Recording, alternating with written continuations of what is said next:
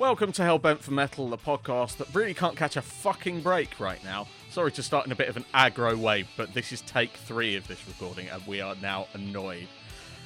That's not the actual intro. The actual intro is Welcome to Hellbent for Metal, the podcast that might misunderstand if you threaten to stay in the Navy, both because we all start thinking of the village people and also because we consider it a reasonable way of dealing with Alestorm.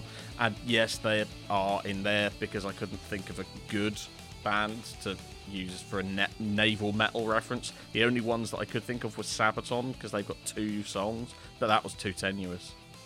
Yeah, and you like Sabaton, and Yeah. yeah. Storm were actually shite. Yeah, so if the Navy gets sitting to deal with them, that would be funny. Whereas if something happened to Sabaton, I'd be distraught. Anyway, that's uh, probably enough talk about sailors because Matt will start getting distracted. This is Hellbent for Metal, the LGBT plus heavy metal podcast. I am Tom and at the other end of an internet connection, which has been giving out all fucking day, is our very own Raspberry Mojito, in the sense that he's slightly camp, is 12.5% booze, and is usually wrapped in something metal. Matt Rushton, how's your week been, mate? Apart from the today, don't go on about today again. Well, I mean, the week's been mental, and today was meant to be like a nice chill day, you know, a nice chill podcast recording, and it's just not happening, is it? No, you're not having any luck at all, are you, mate? Uh, but uh, if, in to try and make things better, I, I, having made up what cocktail you are, why don't you have a Mm. go at coming up with what cocktail you think I am? I think I'd probably call you a Mai Tai, because your taste is quite exotic, and you're also camp as tits, and a lot camper than myself, so.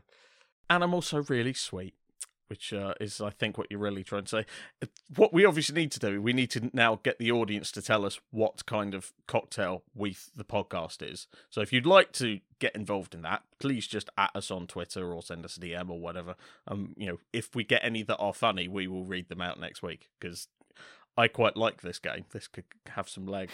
Uh, it's it's very us. Could go very badly. It well. could go really fucking badly, you know. It's, it's, if I dread to think, but let's let's move on and start more of the show because we actually have some news this week. You may remember back in episode six, my pick for what then passed for the Hate Crew Gay Bar was an album by a band called Violet Cold.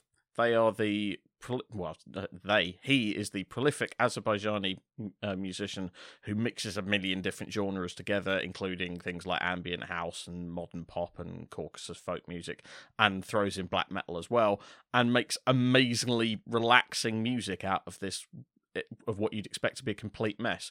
Did you check them out back in the day? Um, I checked it out when uh, you talked about it on the podcast before, but it didn't like click with me properly. Uh, but the other night when I was working, I had uh, the Hate Crew Gay Bar playlist on on Spotify, and it came on that song that you put on from Noir Kid there, and it was really fucking good. And then the next morning, I woke up and see that there's a new album coming out this week. Yes, there was a surprise album announced this week. It's called Empire of Love, and its cover is basically the Azerbaijani flag, but with the colours replaced by pride flag. And one of the tracks is actually called Pride.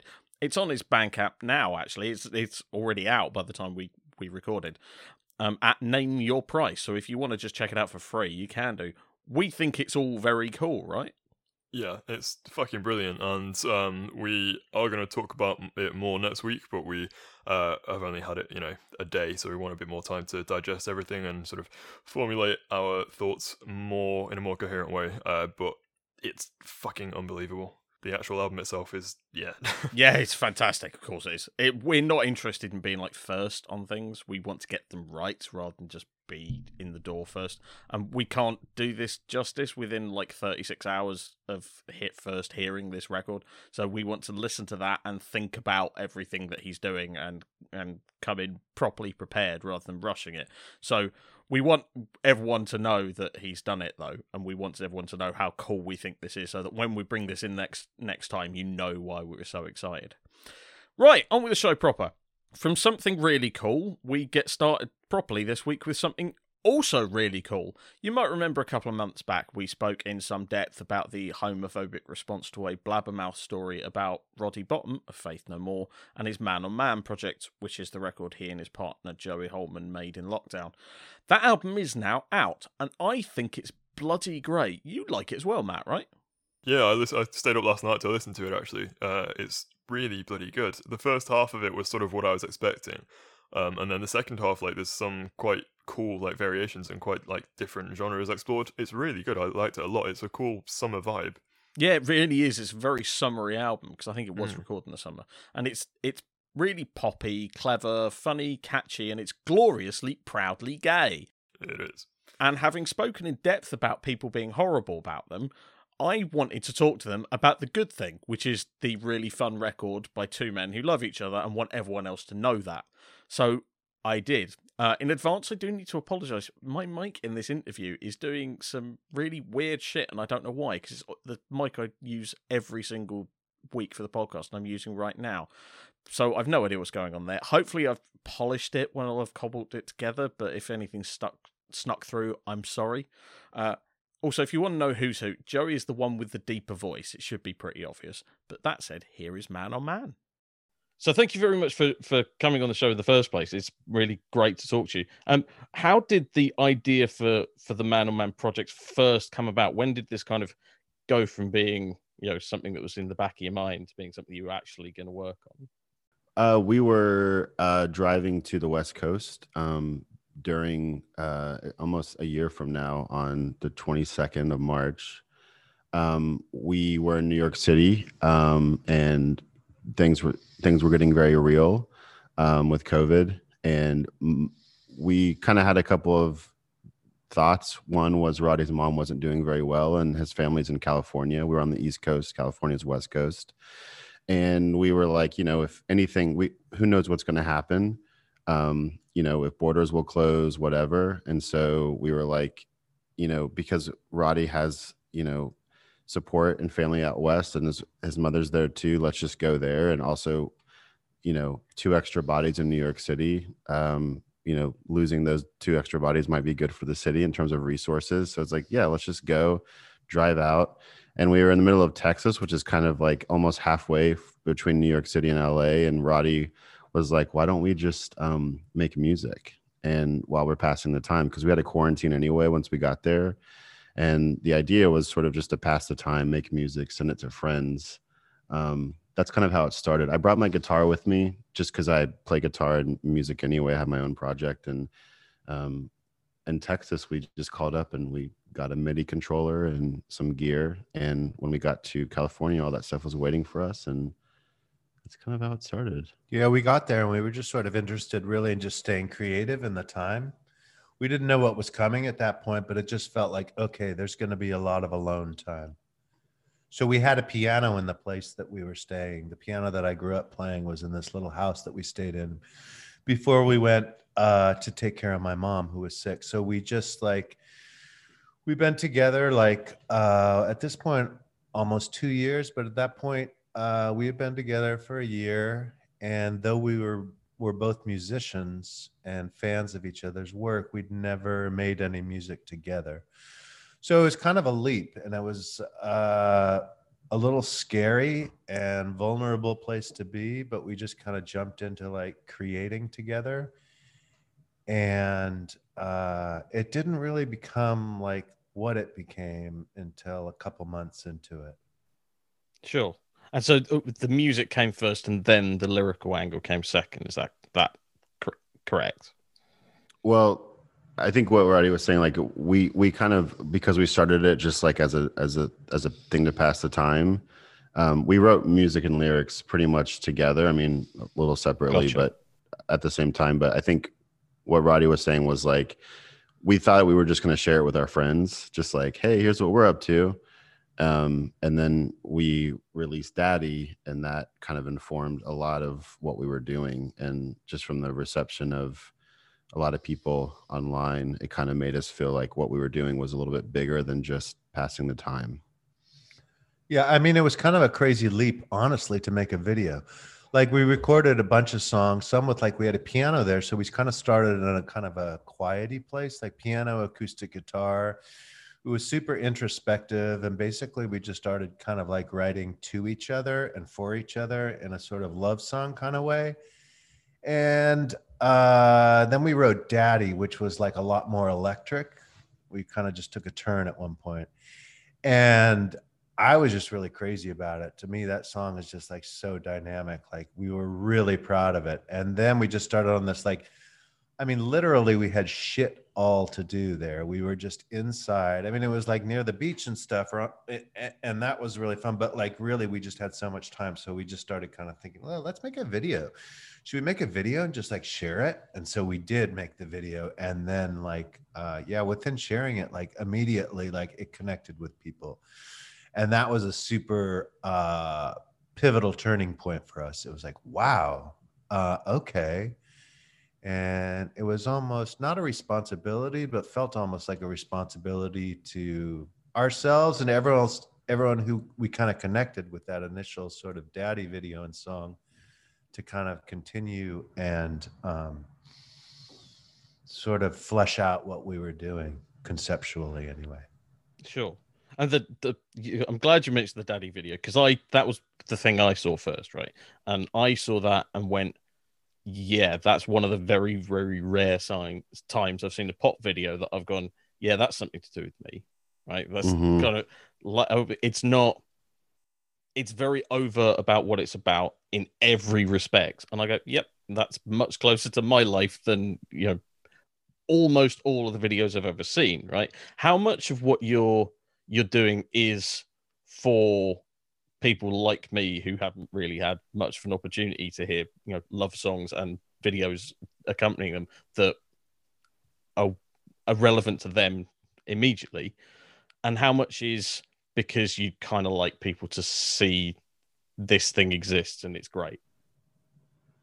I think you know i'm answering for myself. I i, I know just but i think um i think roddy and i since the beginning made it a point to always just do what we want to do. And the unintended response from, you know, social media and label interests and stuff like that, it became clear that like, you know, you what you're saying, like you watched the video and you were like, yeah, this is I resonate with this. That was sort of like that was the most incredible, you know, result we could have to be able to f- make people feel seen and represented. But I would say like when we went into it, we had a lot of conversations because again we never worked together before. So there were a lot of sort of heady conversations of like why are we doing this? Especially after daddy and especially after it got attention.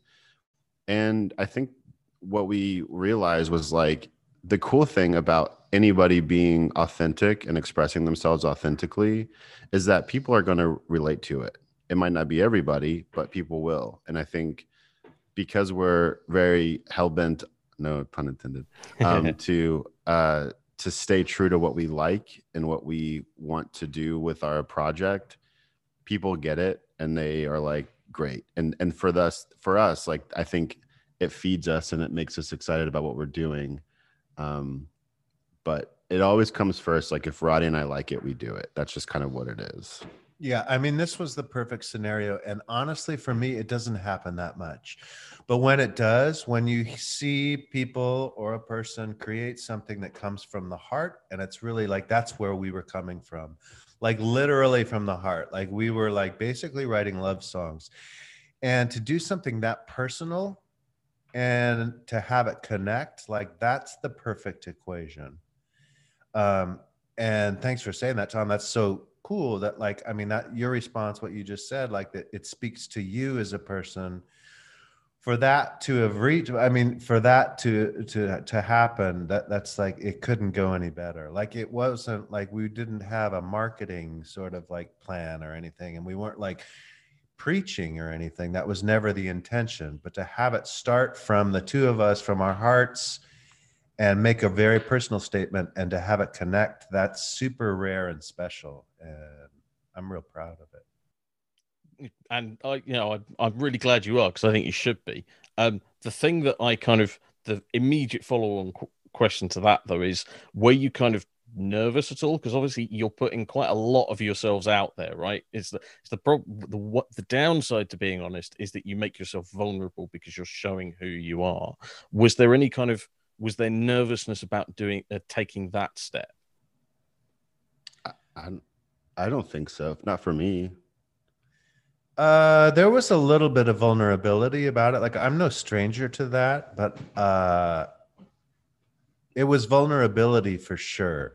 But it's something that I love. I love step stepping up and I love uh, provocation, and I love uh, making a statement when I know I'm right.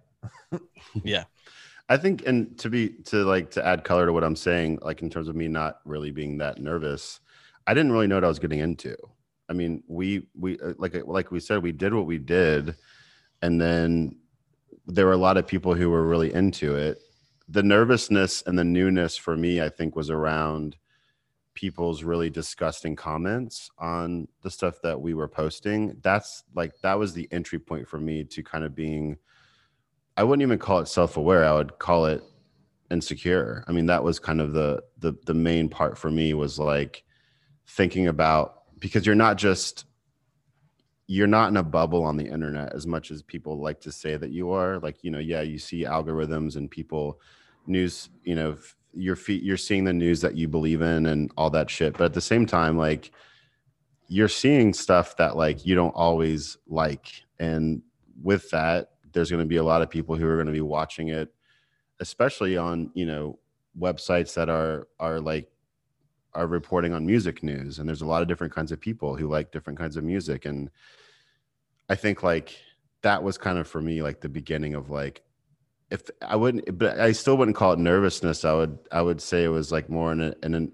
when i really processed how i felt about people's comments it was actually more invigoration than than nervousness because it made me really feel like especially because Roddy's so good at being positive and focusing on the positive it made what we're doing I think that much more special.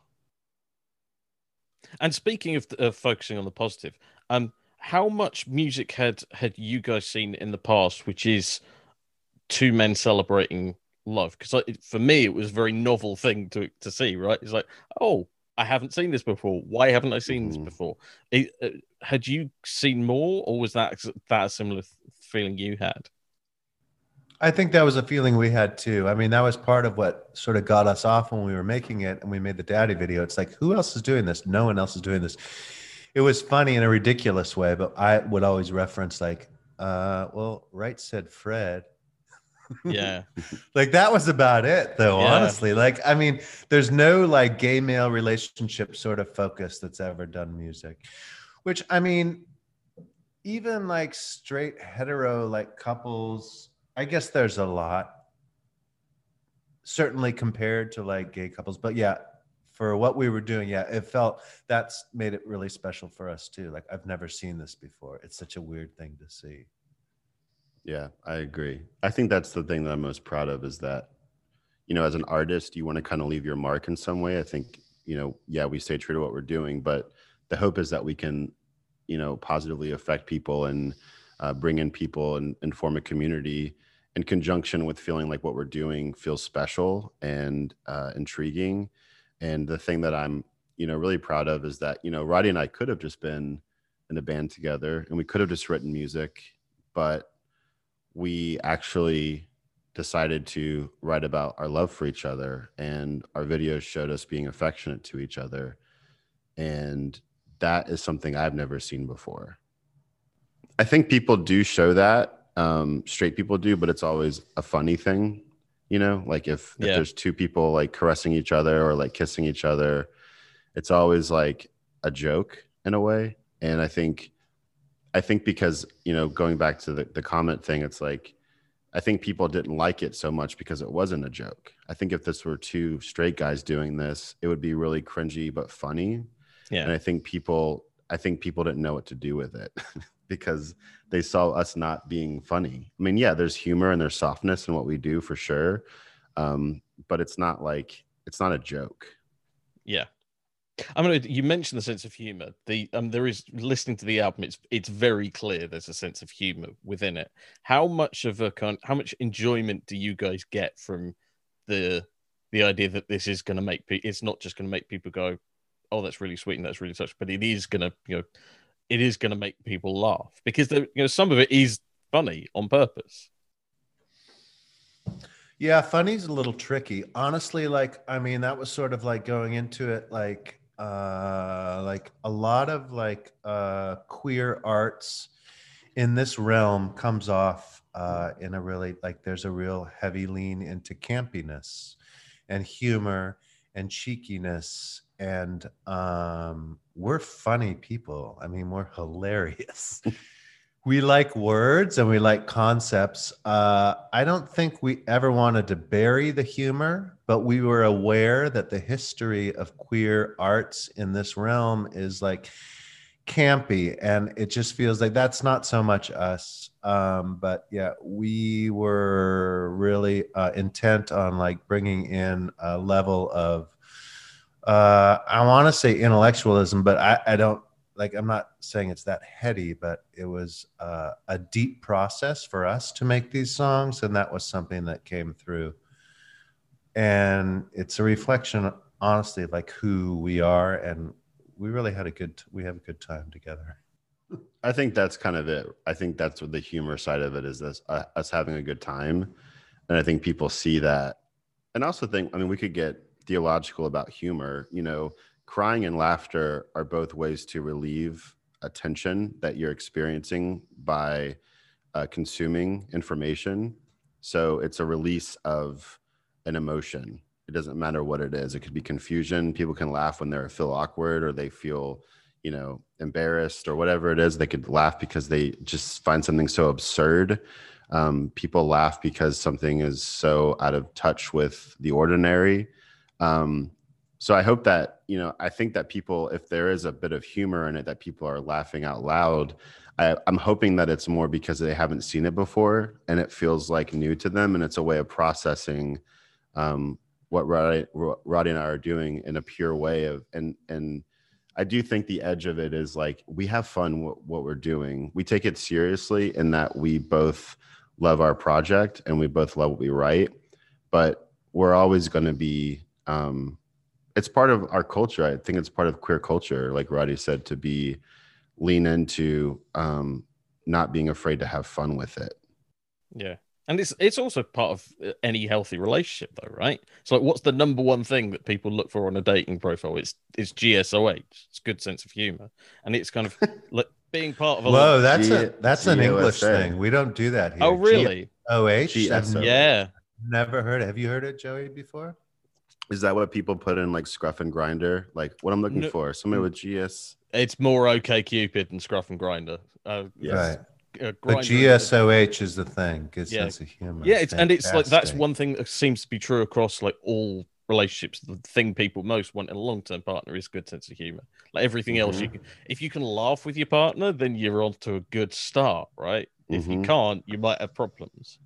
Agreed. Well, and thank God. I mean, this last year has been so intense. That's like what what Roddy and I have always been really good at doing is seeing the bright side of things through humor or through just enjoying the process um, and yeah thank god for that because what a boring year it would have been one thing i also like about the the the, the lyrical angle is that you're quite it's not kind of veiled what you're talking about it's clear and not and overt you couldn't really mm-hmm. misunderstand mm-hmm. most the lyrics that i can pick out um how much of kind of how much of that was just what happened? How much of that was kind of actually, if we're going to do this, we need to be clear. We can't leave people thinking, is he talking about? We're going to no, no. We are definitely talking about exactly what you think we're talking about. Um, yeah, the lyrics come up in an interesting way. We kind of both share like you know responsibility of that. I think like honestly, like uh, like when we did Daddy. I think Joey started with the lyrics, and Joey, you are way more literal than I am in writing. Like I get sort of like veiled and poetic. I don't know what that says about us, but um, like when we were writing Daddy, like Joey wrote those lines. Like I came to your house, pulled, you know, really sexual and pretty literal lines, and yeah, that was like a challenge for me. Like I kind of like noted, and I kind of like it was uh it was yeah it was kind of a challenge for me to go there but it felt really good to do that to be challenged by you know the man i love and also like to go into a new realm of sort of like really literal and i think like for what it does and what it says yeah i think you're right. It's really um, it hits the nail on the head, and there's no fucking around. Like we say what we say, and we talk about sexual things, and yeah, it feels right. I like it. I think too, like some insight into how we wrote the record for people listening with us is a lot of people don't understand like how much prep it takes to go into a studio. You write your songs and then you demo the songs. And if you got multiple people in the band, everybody's kind of working on their own thing, or you could be in the same room working something out. There's a lot of prep work. And then, yeah, when you demo it, you go to your producer in the studio and they listen to your demos and they figure out how to record it properly or differently. Um, with us, the way we wrote this record and recorded it was all in the same. You know, we're we're looking at a laptop and we're we have these song ideas that we're recording and that just kind of became the song. There wasn't like, okay, let's do like a take five, take six, take seven. And a lot of times with that, I would say like 50% of the, of the lyrics were kind of written on the fly. I mean, for me personally, I always just sing what comes out. I'm not really a disciplined lyric writer. I literally just start singing, and, and that's usually what I like. Roddy is really good. I mean, you can listen to a lot of the songs on the record that Roddy wrote lyrics for, specifically like It Floated and a couple of other songs I really love that he worked mainly the lyrics on. And it's very thoughtful and um and I love it. And I think um but when you look at how we recorded it, there wasn't like there weren't really a lot of lyrical revisions. Maybe there were a couple of times, but Roddy and I were just like in the moment, what makes sense? What are we saying? And it kind of just went that way. So I think the intentional part of it, again, was through those conversations that he and I had was like, let's just follow our intuition and write what we want to write about. Um, and and that's kind of how it all happened. I read a quote a quote from an interview you gave, Joey, where you said, um, and I'll quote if I may, uh, I really do Uh-oh. feel that our relationship does hinge on a lot of support for each other because that's how it started. I reached out mm. to him because I didn't know any other gay people that made indie rock music. Um, mm-hmm. Part of the reason this podcast exists is because even though I'm coming from a different scene and I'm coming from a fan perspective rather than a musician perspective, um, that's kind of why we're there, right? Is like I know relatively few gay people in metal. Um, mm-hmm. So how much did that kind of did that thinking play any part in in saying, yeah, we definitely do want to put this out there that you can, you know, you can let other people who like this kind of music know that they're not alone and there are others out there like them. Yeah, I mean, I think like again since day one, like man on man, we we talked about it a, a bit like what it meant and the space of man on man was freedom and i think by the nature of us supporting each other uh, just with just us two we were able to kind of go into the world with that much more confidence because we had that support for each other um, and i think you know if i think when you look at the queer community in general that's i mean that's it's kind of 101 in relationships that's why they're so important you know if you don't have people loving you and telling you the truth, like calling you out when you're being an asshole and calling you out when you're being brilliant. You know, you need that freedom to be able to process, you know, things that are amazing about you and and feel confident in them. And um, I think that's kind of the fruit of our labor in a sense is is this um, is this sort of like uh, world that we've created that's like it makes me excited to have man on man as a as a springboard to talk about things like this for sure. I don't know if that answered your question but uh i'll pretend it did. I think so guys thank you so much this has been brilliant it's been an absolute pleasure to have you on the show and thank you so much for making this record it's it personally has meant actually a surprising amount to me i wasn't kind of ready for how much i'd go oh i think this matters to me um, so thank you very much. Yeah, thank you. That feels so good to hear, Tom. Thanks. And thanks for uh, your work that you're doing. We found it on the internet and we really connected and it felt really good to like, I mean, like you as a fan, like it's so great to hear queer voices out there that aren't afraid to sort of put stuff out in the world and uh, take risks. And thank you for that. Oh, thank you. I'm really, I I'm blushing. I'm kind of really touched when you said that. Thank you. Thank you again to Roddy and Joey. Man on Man's self titled album is out now and it comes officially Hellbent for Metal recommended. And God, it's great to be talking about positive stuff about that band. Yeah, it really is. Um, that's you know when they were making the record, that's what they would have wanted, and uh, thankfully we can get to do that. You know, it's I'm really I was really glad when I heard it, and I was like, oh, it is actually really good because I didn't just want them to be a fucking story. You know. Yeah. No, they aren't. They are genuinely good. Uh, and we will have another positive thing about something genuinely good in the shape of Violet Cold for you next week.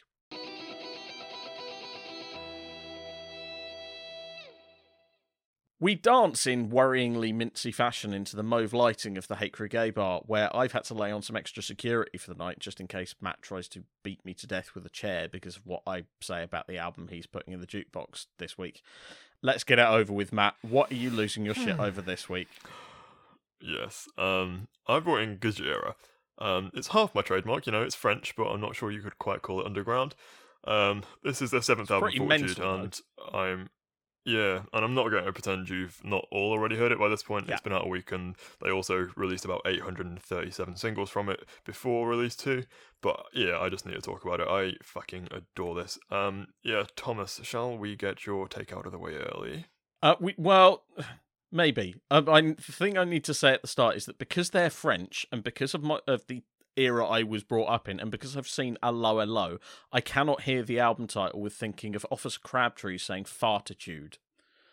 That's how the the the English spy who's masquerading as a policeman in 'Allo 'Allo says the word fortitude. Right, I don't uh, know that reference, so I've not had that issue, but thank you for that. uh, oh no, I'm sorry. I forget you are a, you are a, a certified young person. Um, I'm really struggling to talk about this because I'm not enjoying it, right? But the reason that I'm not enjoying it is the kind of thing where it's not just like it's not. You think this song is well written. I think this song is badly written. It's nothing like that. It's the kind of things where if I start pointing out the things, it might spoil it for someone. Do you remember what happened with Death Magnetic, where it was kind of it was really overly um, loudness ward to the max, and the uh, CD edition was clipping. I don't remember it because I was like 10, but I've read about it in hindsight, yes. okay, well it was it, it was kind of it was this weird thing where the, the loudness war was coming to its head, and like Metallica, it was really noticeable to some people because in the uh, version they released with Guitar Hero and Metallica, it wasn't clipping, and with Yeah. the um, version they released on CD, it was mastered so with a gain so high that everything was clipping. The problem was that until journalists pointed it out, there were a load of people who just hadn't seen it. So a load of people heard the album and thought it's great, and then someone pointed out, "Yeah, you know, it's really clipping, right?" And they went, "Oh yeah, you're right, it is," and it ruined it for them. I don't want to do that, right? I don't want to be the asshole who ruins something that's re- that people think are really cool for them. And there's no way I can really talk about it without going into that stuff. So I'm going to let you say what you think is really good about it, and Fair. try not to be a dickhead. um, so I need to start straight away by uh, giving a shout out to high, how high the bass is in the mix throughout this record. I think it gives every single song an extra punch and power and makes them sound even more sort of, you know, monolithic than they already do with Mario's incredible as per drumming and um, Joe's sort of ferocious vocals. I won't talk too much about the singles because we've all heard them a million times. I will say that they're all fucking rages. I think even Amazonia, which was the one that I didn't really click with on first listen, I really, really like that now. I think it works a lot better in the context of the record. So, so yeah, I want to focus more on the tracks that we, you know, haven't heard before. Uh, the first of those is "Hold On." Uh, Tom, when you first messaged me about this one, I need to jump this, in and you? say this Yeah. is th- this is one of the two songs of the album I genuinely like. Is that because it starts and it sounds like a folk metal song? Uh, no, I hadn't even noticed that until you pointed it out. That first like a cappella sort of vocal type thing is well folk metal. Uh, is it? I hadn't really noticed. It's no, it's more to the riff bits. It's the really, it's the really riffy bits where I just go, oh yeah, that's cool. Mm. Well, uh, yeah, I sort of found it was like quite folky, and that put me off like the first few times. This is the one that I think took me the longest to gel with. Um, but you know, now I sort of now I get it. Now I get what's going on. I fucking love it, especially that riff um with like a minute to go where it goes double time. Like, Yep, that's also good. yeah. I've mentioned this is going to throw you um that nu metal is making a comeback multiple times on this show, but this week, um, ladies and gentlemen, Thomas finally admitted on Twitter that he's a huge metal fanboy. No, I Um, did not. You take that back. That that's actually what happened. I can mute. No, you, I will mute your microphone. I'm I'm currently running the recording, so I can mute his microphone anytime he wants. Hmm. So But you take that. You retract up- that. I said nothing of the sort. I said I was alive when nu metal was happened. Just because, Um, I, just because I was like, because everyone in the world was listening to Follow the Leader when I was fourteen, does not mean that I am a Korn fan. For example, it's just that's that album was impossible to get away from. Yeah, kind of in the same way that in 2003 everyone on the planet knew all the words to I Believe in a Thing Called Love because you couldn't turn it off. I'll be the nu metal fan of this podcast then. That's fine. I can Yes, you that. will. Anyway, the reason I bring it up is because the um fir- the very first part of Newfound is fucking well nu metal. The first three or four seconds, like how it comes in. It's not even the riff because I don't even know if it is on guitar, but it's crazy. And yeah, I mean, I know I said I wouldn't talk much about the singles, but I fucking love the chant. Um, that song sounds like a natural follow up to what the Gojira were doing on Magma, but with added cowbell. I mean, what's not to love? Everything. No, I, actually, that's the one. So, I, th- uh, though, like, I like my criticisms of the album are entirely to do with the recording, not the songwriting, right? Which is why I'm being very careful about what I say, so I Mm. don't spoil it for someone. That and Fortitude are the two exceptions where I go, "Y- y- but it's it's the same thing over and over again for a very long time. It's just it's very repetitive. It is repetitive. It's way too long. Like if that's if that whole episode of two tracks was four minutes, I wouldn't have a problem with it. Over the course Yeah. of about eight or nine, I'd go, mm, no, you've gone. No, I do get that. It is repetitive, but you've got to remember that I bought in Alhava a few weeks ago, which you know has like a tw- twenty minute song with Yeah, one with riff. two so- riffs. Yeah, yeah, yeah. um, I think Sphinx is the one for me. Um, that came on the other day when I had Gojira on shuffle, and it just it sounded like a classic song of theirs, and it's only been out a week. It sounds like it could be on the Way of All Flesh or whatever. I think that's a fucking brilliant song. Um, I'm interested to hear your take on the Trails as well, because this is very different for Gojira. I dare say it's a ballad. I mean, it's at least as close as they're ever going to get. I think. I personally think it's fucking beautiful. What What do you think of that one? I thought it was fine. I didn't have a problem with it. I I didn't okay. particularly get into it. I look. I'm going to try and say some positive things, right? Into the Storm and Hold On, I think are genuinely good songs, right? I like them. Born for Yeah. one thing, Another World and Amazonia, I think even if I don't like them on record, when they play them live, I think it, I'll have a great time. I still love the message. I still really like the fact that they are trying to get massive by pushing boundaries, not just driving to the middle of the road. There are things in this album which are clearly expanding their sound and are probably less accessible than some of the stuff they were doing on Magma, right? So all that good. Oh, and of course, Georges Duplantier is absolutely dreamy still. He is still a very handsome man. All of that, absolutely fine. It's a part. It is just the title track into the chant. I find is quite repetitive. Unfortunately, there are just a few things that prevent me from enjoying it, and most of my positives that I've just kind of described, they're all things that I think rather than that I feel. Yeah. And with music, you you can't think fandom. Right? No, you either feel it or you don't That's not how it connects with you. and I'm really sad. I used to love Gojira, and I want to join in the fun, but That's I fine. I can't. I'm missing out. I can like it enough for the both of us. This album is fucking flawless in my opinion. I cannot stop playing it. Um, so you know, that's fine. Okay, well, whether or not I'll be going to the HCGB bar when songs off it come on, Fortitude by Gojira is in the play is in the jukebox the playlist the jukebox now. And after the incredibly technical metal of Gojira, my pick this week is about as earthy and primal as black metal can get because I'm putting Fyrnask's new album Seven Kenoma. Uh, before anyone gets confused, it is their fourth studio record, but is their seventh release, which I think is why it's got Ah. the seven. Yeah, there's like a split, a live album, and an EP Yeah, in there. I was going to bring this up because last week Ben Foss's debut was called Two, and now the fourth album from Fyrnask is called Seven. I can't Yeah. keep up. No, this is this is their seventh release, so it does kind of I'll make sense. them off. Uh, and yes, if Matt picking a French band is predictable, then I've been predictable by picking a German. Um, this used to be a solo project, uh, and then they Yeah. became a full band after their second record in about 2014. Uh, I got into them on their debut because I was working the Terrorizer office, and I saw in a big pile of you know black metal albums, all of which had uh, almost identical covers. There was this brown thing that looked very different. The follow up, LD and Not, I thought was even better. Their third album, Fórn, I thought was even better than that. And then this arrives, and it's fucking mind blowing, frankly. It is just incredibly visceral and atmospheric and intense and thunderous and gripping. Uh, Matt, before I actually spill my drink, step in. Are you feeling this one or am I out on my own?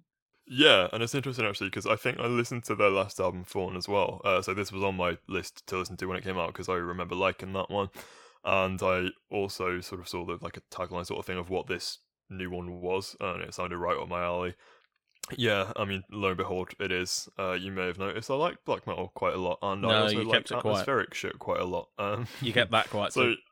when the first song started with like a nice sort of soundscape and build to sort of coming in rather aggressively after about four minute mark, it like my ears were well and truly pricked up. The it, yeah, I fucking love this record. It's fantastic.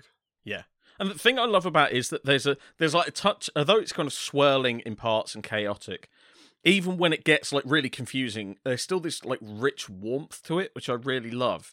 And part of it is because they will just kind of drop away and go into these weird, like almost Batushka y moments, right? There's this these kind of almost liturgical vocals. I mean, obviously they don't have that whole very, very orthodox churchy liturgical thing, but there's this there's this real kind of reverential choir aspect to some of the vocals, especially in uh Yeah. I'm gonna fuck the pronunciation up here. Uh Daudfana and Blotgood. It's it's so fucking like rivetingly mesmerizing. Yep.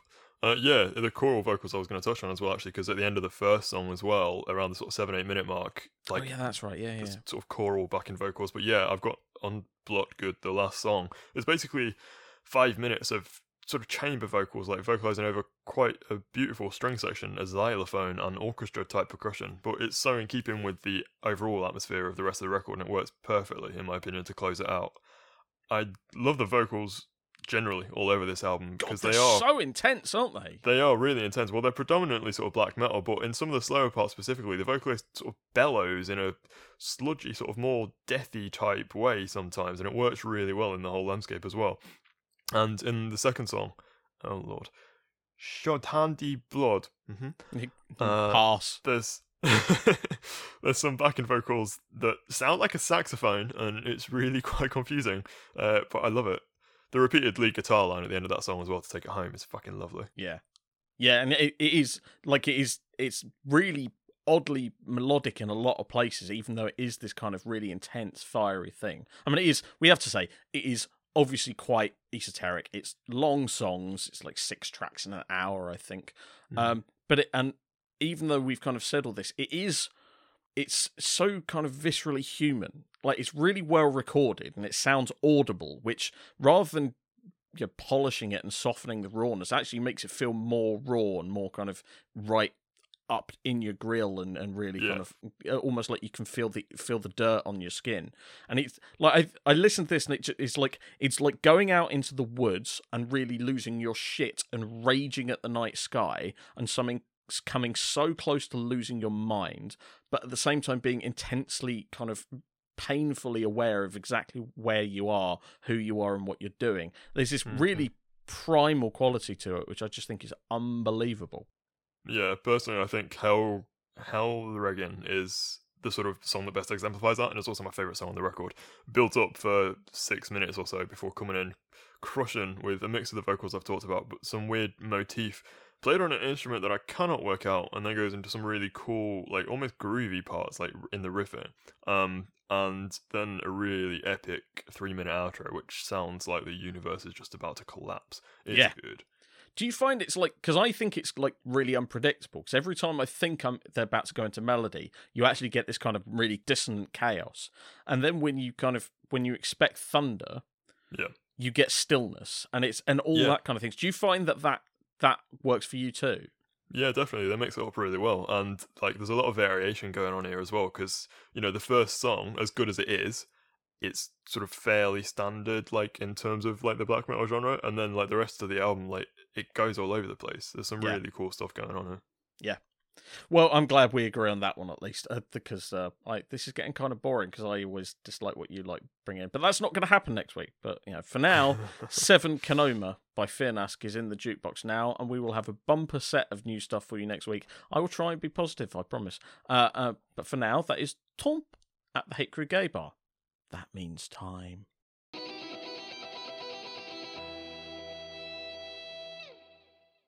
We finished this week on a camp classic. As most of you will know by now, this is where we take a work of heavy metal that spoke to us as queers and explain why. It's a bit of an artifact for us this week. Uh, Matt, what were you doing in 2011? Um, I was in year year nine at school, so so we should probably uh, not ask too closely because it's probably something your mum doesn't know about. well, maybe. well, I was still a pretty new writer with Metal Hammer at the time, and I had a bunch of my colleagues raving about this album that I just supposedly had to check out. So I did. Uh, and it was like someone had gone back in the TARDIS to 1982, found a really g- good new wave of British heavy metal band, and yanked them forward into 2011. Stuck them in Andy Sneap's studio and made a record, which is roughly what happened. The album is called Human Remains. The band are called Hell, and there was one song on it that jumped out as being relevant to me and has done every time I've seen them live, which was a song called "Save Us from Those Who Would Save Us." Uh, did you know know about these guys before I suggested them as a camp classic? uh, no. Um, yeah, I've I'd never heard of them before, but uh, I like might check out this album in full because I like the song. It's a banger, isn't it? Um, I'm not particularly sold on the vocals. Like they're a bit much, but the song itself is really cool. You, you not liking like high camp vocals that you shock me. yeah, just a tad too much on it. Yeah, no, I'm not surprised. Uh, to, to give you a bit of background, the band were all set to release their debut in about 1983. Uh, they're British band, uh, as you might have guessed from the new wave of British heavy metal title, but their label collapsed. The guitarist quit the band, the band folded, and that was that. Until Sabbath and now Judas Priest guitarist and also Uber producer Andy Sneap got involved. Andy Sneap used to go and see them a lot when he was a kid in Nottingham and was taught to play guitar by the singer slash guitarist who sadly died. And he resurrected them, played in them, and f- produced their debut album, which was originally written um, in 1983 and was finally released in 2011. This song was actually a single back in 1983, if you can believe that. Why is it camp though? Why are we? Why do we think it's actually camp? Well, uh, so the first verse um, is very much. Uh, I've spoken before a little bit about sort of my experiences of going to a CV school and how sort of um, the whole like Christian thing when I was younger, like fucked me up a little bit um, when I was coming to terms with my sexuality and whatever. And this like really speaks of that to me. Um, the first verse, I find it hard to see that in this modern age, so many people are easily outraged. They shouldn't be such narrow-minded fools. I think the Puritans have more than had their say, and I, for one, am bored with all their rules. Um, I didn't feel like I would be sort of accepted from like what the Bible said and everything. And obviously, this song is about sort of religious stuff in other ways. Um, but you know, we've got that. Uh, so I I felt like you know I said before. I think when we were talking about uh, a Nathrak song the other week, um, some of those lyrics were like what I was telling myself um, was like gonna happen when I was like, okay, God hates me and shit. Um, this sort of speaks in a similar sort of way to me. Yeah, and it's all it's the line after the the ones you just quoted as well that gets me as well, which is I'm sick and tired of people telling me what to do. Self-appointed guardians know better than me or you. Mhm. Like that basically is kind of it, it's talking about religious doctrinism, right? And it Yep. is is uh, we need to actually come in with a little content warning because the intro to the song has a bunch of what sounds like clips from news reports about sex crimes by priests. So if you plan to listen to it, know that that's there. That doesn't seem relevant to the rest of the lyrics though, because most of the lyrics are more about being told what to do. I always read it as, Yeah, I found that weird. and it's more to do with kind of puritanical religious nonsense. You know, doctrinism, particular, you know, do- doctrinaire attitudes yeah, to people in particular, which of course is massively relevant to queers, right? Because loads and loads of different religions have spent a lot of time, particularly obviously Church of England, uh, which has exported homophobia around the world, has spent loads of time telling us that we're immoral, disordered, and sinful. There is a lot of shit that Mhm. people who are completely wedded to a doctrine and a dogma have done to the LGBT community, and I just hear the song and hear that. You, Yeah. you, for me, obviously, it's a slightly more abstract term. In your case, it's a bit more personal. Yeah, um, yeah, like it was incredibly freeing when, because obviously, like, I guess I came out to myself around the same time that I sort of like disowned my religion, and both of those things at once, you know, because obviously they went hand in hand. One was the cause of the other, I guess. It was incredibly freeing. But I remember, you know, before that happened, like this sort of few years where I knew in my head that I was not heterosexual, but was trying to convince myself otherwise. Like it was a yeah, it was a horrible time. But I mean, it's hard as well because with like you know I have I have a couple of Christian friends. That's fine and everything, but what the Bible sort of says is gay people are not okay. And you know, there's so many people these days who are you know quite liberal and the Christians or whatever who be like, "Oh, it's all about how you interpret it." And I'm sorry, it's not. That's bollocks. Like it's written in black and white that you know gay people are not okay in the Bible, and that's sort of what I always had in my mind. Yeah, it is in the old bit though, right? It's it, Leviticus is the one that well, it's either St Paul or it's in because he didn't like us, or it was or anyone basically. He seemed to not like very very many people at all, or it's in you know the very old bits of the Old Testament, and there are plenty of people who are willing to say, yeah, well, that might have reflected the best wisdom wisdom of the time four thousand years ago, but that can just get in the bin now, and Yeah. I can kind of I can totally understand that perspective. The problem is that there are plenty of people who understand who ha- have that perspective and aren't willing to stand up to people who don't hold that perspective and say, "Look, would you shut the fuck up about the gays?" Mm. because it's, because it's like there is a difference between faith and dogma, and Yeah. this seems to be talking about that to me. That's my interpretation, obviously. But again, I'm kind of speaking from the privilege of they're not doing it directly at me. Like it might be at me as a group, but it, you know, Mm. in terms of law, the law and things like that, and in in public discourse. But it's never one person saying it to me. It's not been a priest standing up there telling me I'm bad, because I I have come from a very atheistic background, a Mm. long line of of you know very agnostic and atheist Welsh borderline communist, basically. I, I don't share their political perspectives, but the atheism has stuck. Yeah, um, it was. I, I've always sort of thought um since then because I, I only sort of like disowned my religion and sort of came out to myself when I was maybe 12, 13. and obviously it was my primary school that was the C of E thing, so I left there when I was eleven. Um, I'd I'd always sort of like I've thought in hindsight, oh, sorry, in a few times since that it would be interesting to sort of go back and like meet a couple of, of those teachers or like meet a couple of the um you know the, the fucking vicars or whatever they're called that used to come into the school and take our assemblies and shit like that and have a conversation with them now because i'm like you know i'd obviously be respectful and whatever but i'll be like so how how do you feel about this this whole thing? And like do you think it's right that fucking you're telling children these things at this age? Like it's weird weird concept. Yeah, I'm. It's it's always kind of weird how much the call is. Oh, we must protect the children, and by protect they mean mm. indoctrinate. And it's usually this. It tends to be the sign of insecurity, right? Like if you have to kind of convince them before anyone else gets to them, that tends to yeah of course suggest that you're worried about what would happen if they were, you know, just allowed to absorb every all ideas and what they would choose. Yeah, which sort of ties into the concept that they like of like lack of free will as well, isn't it? Yeah, and and gets into kind of wider concepts that we Hmm. probably shouldn't touch on here because No, we will just go straight down a rabbit hole. I think for any listeners who are of faith, and I'm sure there will be some, there will be people who will say, "Oh, but there are affirming branches of multiple faiths." And who are trying to stand up for the LGBT community in, uh, within their own faiths, and there are many within non-affirming denominations who are trying to change them from within.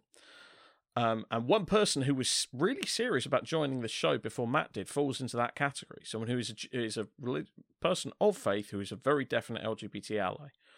Uh, and I know some other superb allies who are religious. We're not attacking you, right? We're not talking about you. You're great. We love you. What we're talking about are the people who are still trying to tell LGBT people that they're wrong, and that is not happening in far-flung places where you know, we kind of think as being backward and that we're more enlightened. This is happening right here. This happens in the mm-hmm. UK, the US, Canada, Australia, and a whole host of other places where the majority of people are white, the majority of people speak English, and the main faith is a fairly Protestant form of Christianity. So we're not talking about weird little niches of of minor religions, or we're not talking about minority religions, or we're not talking about the other side of the world. It's right here, and until that ends, this kind of thing will st- continue to resonate with people like you and me, even uh, even once we stop people having experiences like you had as a kid. Yeah, of course, and you know, I, like for me now, being like sort of opposite of like that sort of introvert and sort of like ashamed of myself and whatever. Um, like when I see things like that still happening secondhand, it's it sort of takes me back to the place. It's, it's really hard, you know, because I just feel so fucking sympathetic, empathetic towards those people that it's happening to. I'm like, fuck, man, like, how are we still here? Yeah, and we need it to move on. Or songs like this are to still to keep feeling like they're talking to us gays. But that's probably enough on hell because this is a, a, a topic I'm sure we will come back to another time. And We- on a lighter note, have you noticed before the actual intro, there's like an intro intro, which is like a couple of notes on a synth or something, and it sounds like the Crash Bandicoot music from PlayStation One. Yes, it does. That's a very good point to end on. Uh, and we will be back next week with a deep camp classic. And God, is that not one of my best puns, even by the standards of my bad puns? I can't even remember what it is. It well, I'm sure you'll get off air and just go, "Oh fuck, I know what you're talking about." Probably. But uh, just for now, that pun will just have to you know, sink and die. Uh, but that's all we have for this week. Uh, we will be back next week with that, plus a bumper Hate Crew Gay Bar, as we spoke about earlier, and our chat about the amazing thing that Violet Cold has done. Uh, Matt, that may have got a bit serious at the end, but I hope you still had fun here. We didn't Yeah, need the extra good. security for the gay, Hate Crew Gay Bar either. No, and I'm amazed that on take three, my internet has actually held out for the whole fucking thing. Yeah, we've managed to do it in one take. It's just the third one. Uh, cool. But until next time, listen to Man on Man, listen to Gojira, listen to Fyrnask, and remember, it does get better. A bientôt. Arrivederci.